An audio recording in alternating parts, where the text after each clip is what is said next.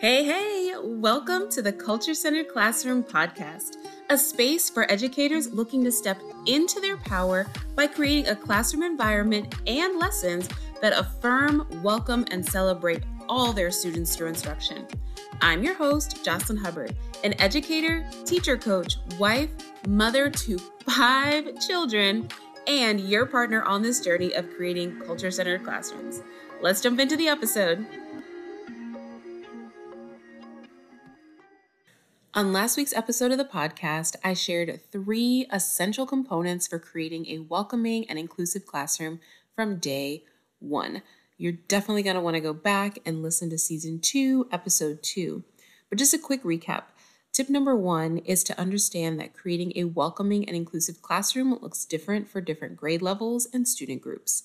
Tip number two is to understand that respect and acceptance are two very different things. And tip number three is to understand that becoming and remaining a culturally competent educator is key. Now, those quick recap tips were just that. They literally didn't give you all the juicy bits, all the gems. So hop on back, listen to episode two of season two so that you can find out how to actually apply those tips in your classroom. Now, today I'm going to share some questions you can ask your students to help develop a welcoming and inclusive classroom during the first few weeks of school. In the book Cultivating Genius, an equity framework for culturally and historically responsive literacy, Dr. Gholdy Muhammad encourages teachers to ask certain questions. Some of those questions are What is a historian? What is a mathematician, a scientist, an author, a musician, a bilingual or multilingual person? So, literally, I want you to take a second and list out the characteristics. Is a mathematician a person who's good with numbers? Is a scientist someone who's fascinated by covalent bonds? I mean, what really is a fill in the blank with whatever your subject area is? Now, take it a step further. I want you to describe who a mathematician, musician, uh, multilingual, bilingual scientist, etc. Who is that person? What people have you seen that are fill in the blank? Do they look like you? Did they grow up in a similar environment? What what are their identity markers? And by this I mean their race, their gender, sexual orientation, religious beliefs, ethnicity, age, socioeconomic status, physical and mental abilities, body size, all of that. Okay, if, if you will, let's take it one step further. How do you become a mathematician, a scientist, a historian, a musician, an artist, a multilingual person? Can can anyone become this? Can can I? Can I become this person?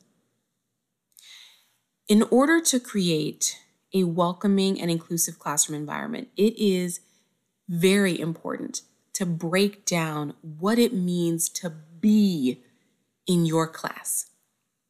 It is it's important for you to understand a student's understanding of who they think they are expected to be in this class or if they think they're not supposed to be anything because that's what they've been told before before and before they got to your class. So before you actually ask your students some questions i want you to ask yourself some questions you already know Okay, you already know it's always going to begin with self reflection over here. So go back to the questions that I just shared and break them down. Break down the person profile of the subject you teach. In your mind, who and what and how is a scientist, an author, an athlete? Now consider what has shaped your understanding of who and what and how this person is, right? Like what has impacted the way that you think about this this type of person? And then also think how is this impacting the expectations of who and what your students should be in the classroom? Another question I want you to ask yourself. Did you feel like all the things you just listed, all the things that you just described when you were in primary and secondary school? Why or why not? And when did you make the shift to feeling like all of those things that you listed? Or maybe you didn't. maybe maybe you feel like an imposter thinking, I'm not a math person. I'm not a scientist. I'm just a teacher with a textbook and a curriculum. Uh-oh. Uh-oh. Let's stop right there because you are that person. Become what you want to be, what you can be. Because for real, if you can't shift your mindset, how on earth are you going to encourage a student to do this? No matter. It doesn't really matter because you are a mathematician, you are a chemist, you are a bilingual person, you are a whatever it is, fill in the blank today. You are, say it, affirm yourself. Okay, now that you've made that shift, now that you've had that moment, let's think about these students. In order to create a welcoming and inclusive classroom environment, it is important to ask students what they think an author is, for example, right? Who they think an author is and how you become an author.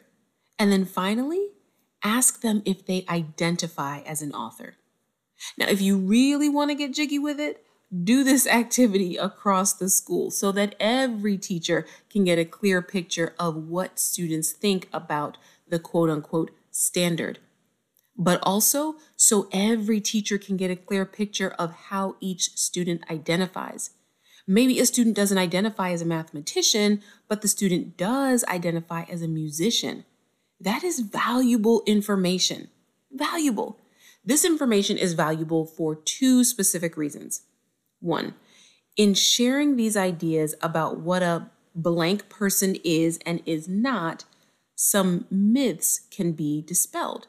Examples of people that don't fit the quote unquote standard or stereotype can be introduced into the conversation. Hopefully, students who thought they couldn't be a certain thing can now see that they can be this. And the second reason why this is valuable information is because this is a great opportunity for you to connect authentically with the students. You can share your academic identity story. Tell them about your journey to becoming academically confident in this area. Once you gather the academic personal profile information from your students, try to connect your content to the area where the student feels academically confident. For instance, where do mathematics and music intersect? Music time signatures. Where do science and history intersect? Well, that's going to be at all the failed attempts at inventing, bonding, creating, etc the history of science. There are always ways to connect the dots, and it doesn't have to require more work from you.